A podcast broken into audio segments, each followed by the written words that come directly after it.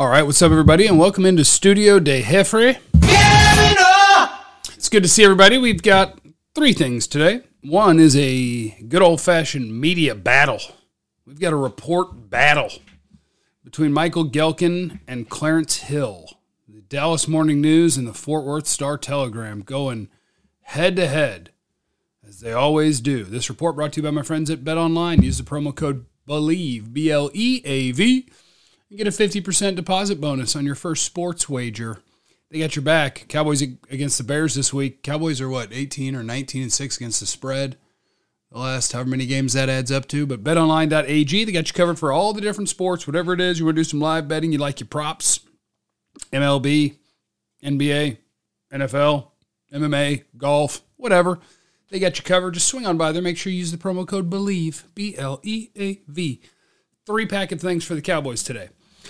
Number one, Ezekiel Elliott.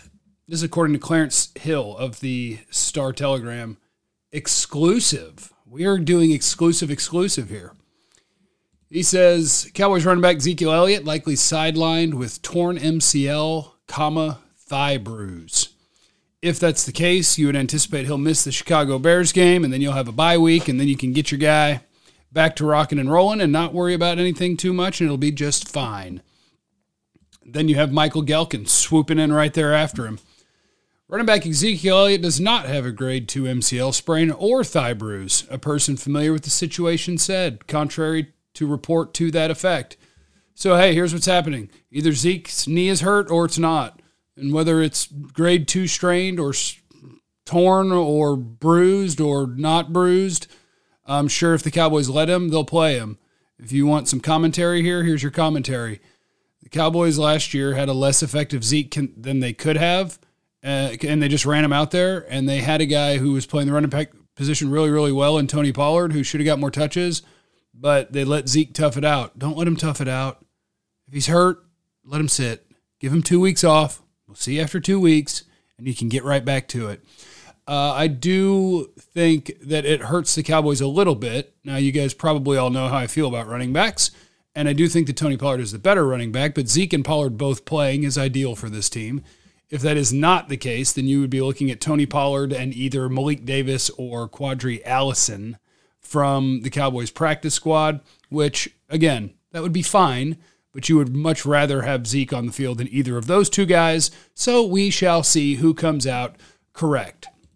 Second, the Cowboys have activated Damone Clark. They started his practice window three weeks ago. The way the PUP list or the NFI list works and they were creeping up on their deadline where you either have to shut him down for the season or you've got to activate him and let him ride. And Damone Clark, it looks like they're going to let him ride. I don't know how much he'll play.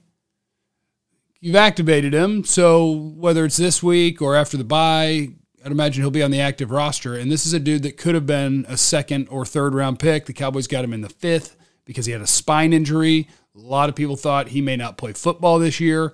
Uh, probably a lot of teams as well. That's why you got him where you got him this is cool. It's badass for him. I love it for him. The reason I wonder what it means for snaps is, and I'm not out there every day, so the coaches know more than I do. But I thought Jabril Cox had a really good camp and a really good preseason, and he's not really able to crack the rotation with Anthony Barr and Leighton Vander Esch, and I don't think either one of them is setting the world on fire. So is Damone Clark going to magically, as soon as he's activated, send one of those guys to the bench? I think if not, um, but it will be cool to have some young, good competition on that roster to where if they ever do decide that their linebackers aren't playing well enough, that you got guys to put in there. Will they? We'll see. I have my doubts because Dan Quinn lives him some Anthony Barr. Leighton Vander Esch has been, I would say, fine this year. Uh, I think he's probably been better than Anthony Barr but they seem comfortable with those two guys out there, and hopefully their new defensive tackle Johnathan Hankins playing probably 15 to 20 snaps a game as a 340 pound nose tackle can maybe free those guys up to make some more plays in the run game.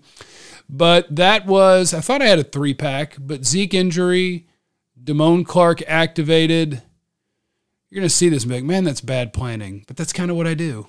I do bad planning. I guess I mentioned Johnathan Hankins trade again. That could count as a three pack. Um, but yeah, those are the things worth talking about. You hear that? there's your Cowboys news of the day, brought to you by Studio de Jeffrey. Short, sweet, and to the point. Remember, you have no idea what anybody's going through, so be cool to everyone. I love you. Bye.